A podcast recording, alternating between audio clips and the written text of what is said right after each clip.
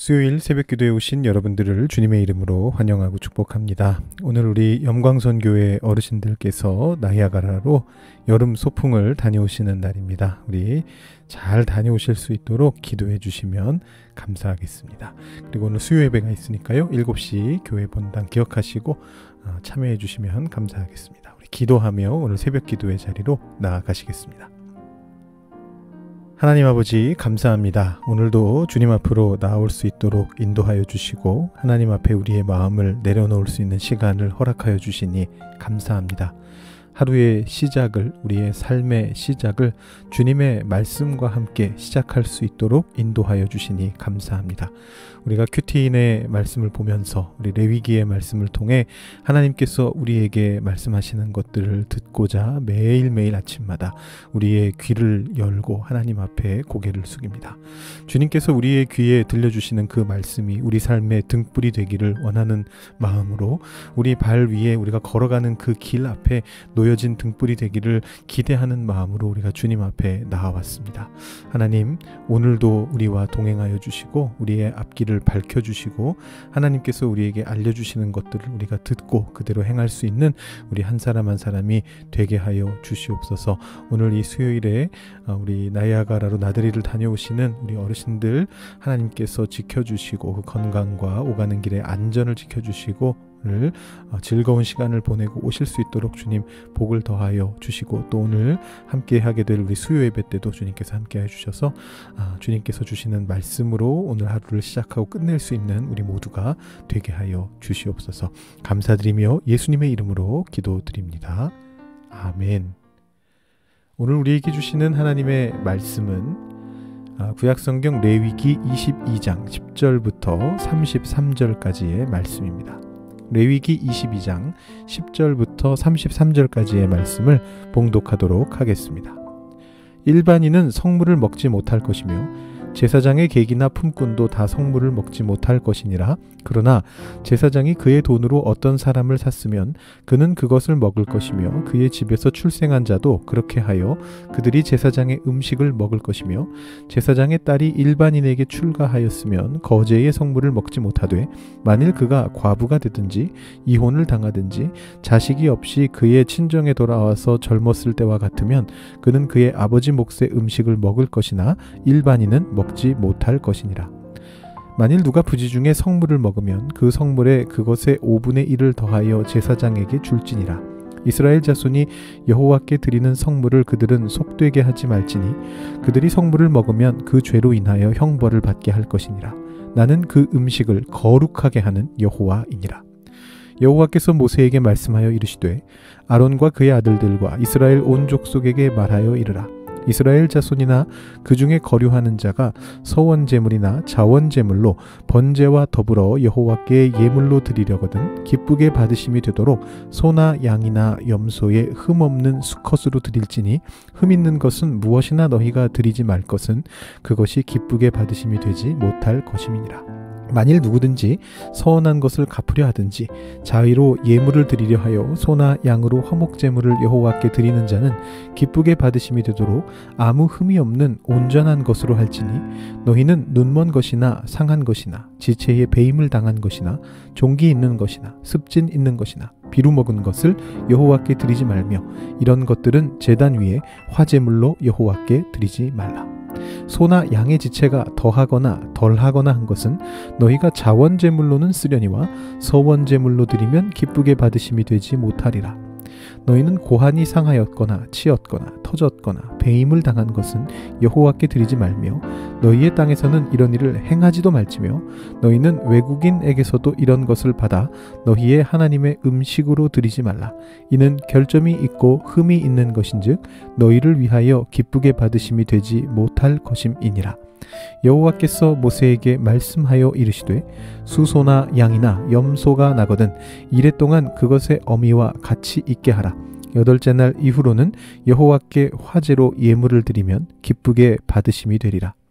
암소나 암양을 막론하고 어미와 새끼를 같은 날에 잡지 말지니라 너희가 여호와께 감사 제물을 드리려거든 너희가 기쁘게 받으심이 되도록 드릴지며 그 제물은 그날에 먹고 이튿날까지 두지 말라 나는 여호와이니라 너희는 내 계명을 지키며 행하라. 나는 여호와이니라. 너희는 내 성호를 속되게 하지 말라. 나는 이스라엘 자손 중에서 거룩하게 함을 받을 것이니라. 나는 너희를 거룩하게 하는 여호와요 너희의 하나님이 되려고 너희를 애굽 땅에서 인도하여 낸 자니 나는 여호와이니라. 아멘. 예, 제사장에 대한 예, 마지막 말씀입니다. 오늘 말씀도 크게 둘로 나눌 수가 있는데요. 하나는 어제 말씀에서 이어지는 이 성물을 먹을 수 있는 경우와 없는 경우에 대한 규정입니다. 이 내용이 이제 16절까지 이어지고요. 그 뒤에는 재물의 흠이 무엇인가, 어떤 동물을 하나님께 바칠 수 있는가 이런 규정을 다루고 있습니다. 하나씩 살펴보도록 하겠습니다. 어제 말씀에서 이 제사장이 성물을 먹을 수 있는 경우와 없는 경우가 각각 정리가 되었습니다. 어, 신체적인 흠이 있을 경우 제사 예식은 수행할 수 없지만 성물을 먹는 데는 지장이 없었습니다. 이것은 하나님의 자비로 생계를 유지할 수 있게 하기 위함이었죠. 그렇지만 정함과 부정함에서 부정함 가운데 있는 제사장은 하나님께 바쳐진 성물을 먹을 수 없었습니다. 자, 오늘 말씀에서는 이 주제가 제사장의 가족들에게로 확장이 됩니다. 10절에 보시면 일반인은 성물을 먹지 못한다 되어 있는데 여기서 말하는 일반인은 제사장 가문에 속하지 않은 모든 사람들을 말합니다. 아론의 후손으로서 제사장 가문이라는 호칭을 받지 못한 모든 가문들에 속한 사람들은 성물을 먹어서는 안 됩니다.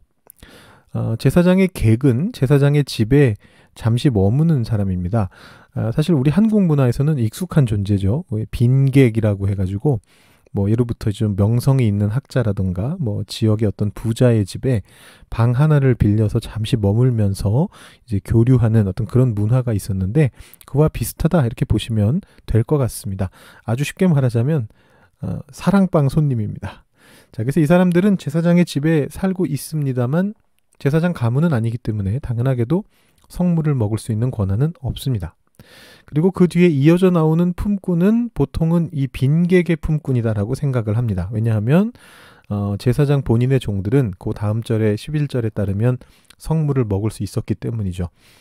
어, 그래서 이 제사장의 종들은 혈통상으로는 제사장 가문에 속하지 않지만 성물을 먹을 수 있는 예외적인 존재였습니다.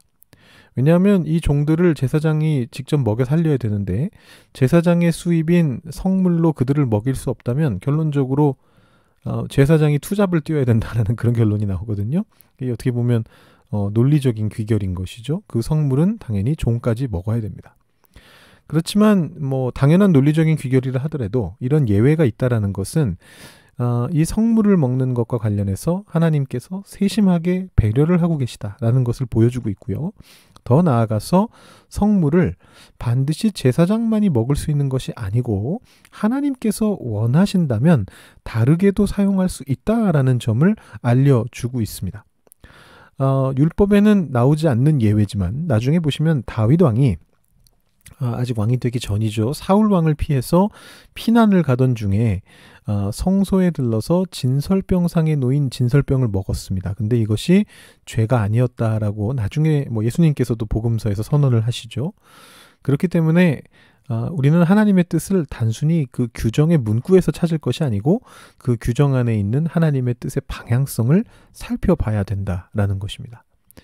12절 13절에는 제사장의 딸에 대한 추가 규정이 있는데 이것도 역시 굉장히 세심합니다. 일단 엊그제 말씀에서 이미 말씀드렸던 것처럼 어, 이 당시 문화는 원칙적으로 남성 중심의 가부장 사회고요. 그래서 어, 유교가 발달했던 이 조선 시대처럼 출가 외인이라는 개념이 적용되고 있습니다. 그래서 제사장의 딸이 제사장 가문이 아닌 다른 일반 백성들에게 출가했을 경우에는 더 이상은 제사장의 성물을 먹지 못합니다. 뭐 당연한 것이라고 볼 수가 있겠고요. 그렇지만 이제 남편이 죽거나 이혼을 당하게 되면 더 이상 의지할 수 있는 가부장이 없어지게 됩니다. 어, 만약에 그때 장성한 아들이 있을 경우 그 아들이 이제 가부장이 되는데요. 만약에 성인 아들조차도 없다면 이때는 어, 결혼 전과 마찬가지로 다시 아버지 제사장의 집으로 돌아와야 됩니다. 그게 그 당시의 문화였습니다. 여성은 어떤 한 남성의 아래에 무조건 있어야 되는데, 그래서 이제 아버지 제사장의 집으로 돌아오게 되는 경우에는 어, 그 음식을 먹을 수 있다. 이렇게 세심한 규정이 덧붙어 있는 것이죠. 이 당시 사회에서는 그러지 않으면 여성 혼자서는 살아갈 수 없을 만큼 그 여성의 인권이 낮고 사회 구조가 남성 중심적으로 돌아갔기 때문에 그 여성이 먹고 살 수 있는 호구지책이 마련돼야 됐는데 그런 경우 돌아와서 제사장의 성물을 먹어도 된다. 이렇게 굉장하게 세심한 내용이 들어가 있습니다. 어, 물론 이제 이 성물은 귀한 것이기 때문에 실수로 먹게 되면 어떤 이런 예외 같은 상황이 아니고 먹어선 안 되는데 실수로 먹게 된다. 그러면 그에 따, 른 이제 보상을 해야 됐습니다.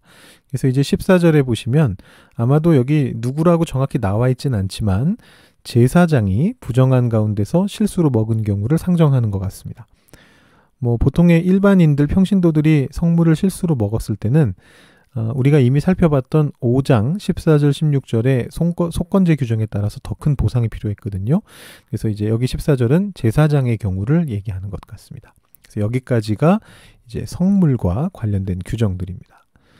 자, 그 다음에 이어지는 규정들은 제물로 바칠 동물의 흠과 또 그와 연관된 이제 몇몇 규정들인데요.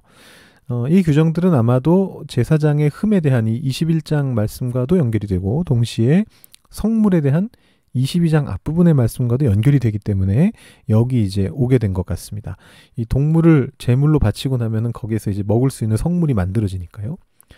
어, 동물의 흠에 대한 것은 어제 말씀에서 이미 어느 정도 살펴봤기 때문에 어, 조금 짧게 짚고 넘어갈 부분들만 좀 보도록 하겠습니다. 어, 우선은 이제 어제 말씀드린 것처럼 육체적인 흠이 없는 제사장이라는 것이 완전성, 온전성을 상징하는 것이다. 상징적인 것이다라고 말씀드렸는데요. 그 이제 연장선상 선상에서 동물의 경우에도 흠이 없는 동물을 하나님께 드려야 된다. 이렇게 규정이 되고요. 그 목록이 12개로 나오고 있죠. 예, 제사장의 12개와 짝을 이루면서 12개로 나오고 있습니다. 어, 앞부분에 나오는 것들은 어떤 상해를 입거나 질병에 걸린 경우들을 말하고요. 23절에 보시면 좀 특이하게도 지체가 더하거나 덜한 것은 어, 서원 제물로는 쓰면 안 된다. 하지만 자원 제물로는 써도 된다. 이런 좀 특이한 기록이 있습니다.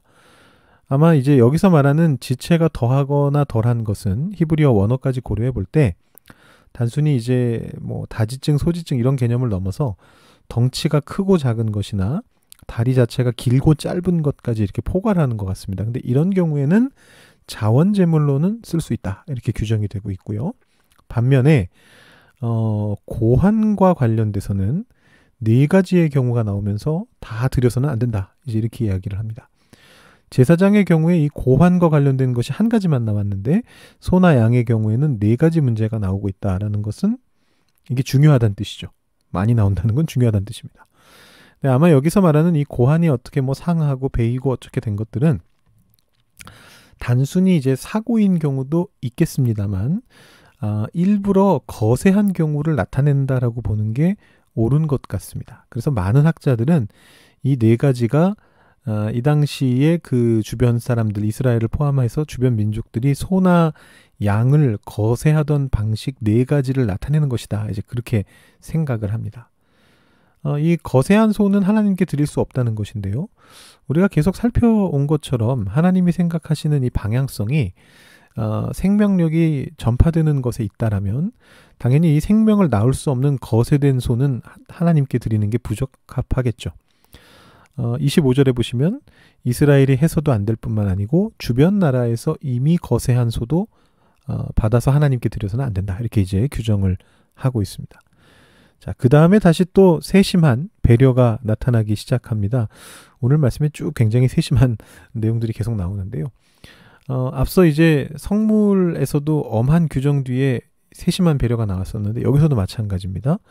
어, 27절에 소나 양이나 염소가 처음 태어났을 때 어미와 7일 동안은 같이 있게 해야 된다. 그 후에야만 아, 제물로 삼을 수 있다라는 명령이 나오고요. 또 이제 28절에는 암소나 암양의 경우에는 어미와 새끼를 같은 날에 잡아서는 안 된다라는 그런 명령이 나옵니다. 근데 이제 이 둘을 관통하고 있는 사상은 사실 그냥 읽으면 바로 느껴지는데 이 재물이 될 동물에 대한 연민이고 자비죠. 그리고 이제 더 나아가서 조금 더 깊이 들여다보면 이게 이제 어떤 효과를 또 가져오느냐 하면 종교적인 열정을 가진 자가 어, 과도하게 자신의 재물들을 막 탕진하면서까지 제사를 드리려는 상황을 막는 그런 효과도 있었습니다. 어, 특히 이 28절의 경우에 암소나 암양은 주로 이제 어, 일반인 평신도들이 화목제 같은 것으로 하나님께 드리는 그런 동물이었거든요. 근데 뭐 일반인 평신도 중에 부자도 있긴 있었겠습니다만 대다수는 굉장히 가난한 사람들이었을 텐데 이 사람들이 어떤 종교적인 열정에 갑작스럽게 휩싸여 가지고 하나님께 내가 드릴 수 있는 거 다 드릴 거야 막 이러면서 암소나 암양을 그 새끼와 함께 같은 날 막 다 동시에 제물로 바치게 된다. 그러면 그 사람들의 생계가 위험해질 수도 있었습니다. 그래서 이런 부분들까지 어, 배려하시면서 어, 규제하고 있는 어떤 그런 규정이다라고 보시면 되겠습니다. 어, 31절부터 어, 이 21장, 22장의 이제 최종적인 결론이 나오고 있습니다. 어, 그것은 이제 우리도 거룩해야 된다. 하나님이 거룩한 하나님이시기 때문에 라는 것이죠. 근데 그러면서도 아주 감사한 표현, 세심한 배려를 담은 표현이 나옵니다. 32절 끝부분을 보시면요. 이렇게 나와 있습니다. 나는 너희를 거룩하게 하는 여호와요. 이렇게 나오고 있습니다. 자, 이게 나는 거룩하다. 그러니 너희도 거룩해라. 이렇게만 말하고 끝나면요. 이 명령이 큰 부담이 됩니다. 그렇잖아요.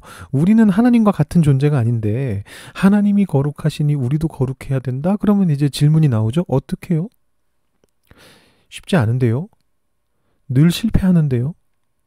근데 이제 하나님께서는 그런 우리에게 이렇게 말씀하시는 것이죠. 내가 너희를 거룩하게 만들어 줄 것이다. 그런 능력을 내가 너에게 부어 줄 것이다. 그리고 하나님께서 매 순간 그렇게 해 오셨고 성경이 증명하고 있는 바는 매 순간 그렇게 하셨고 마침내는 자신의 외아들을 십자가에 달려 죽게 하시면서까지 우리를 거룩한 존재로 만드는 그 일을 해내셨습니다. 그리스도의 보혈로 덮어가지고 우리를 거룩한 존재로 만들어 내셨죠.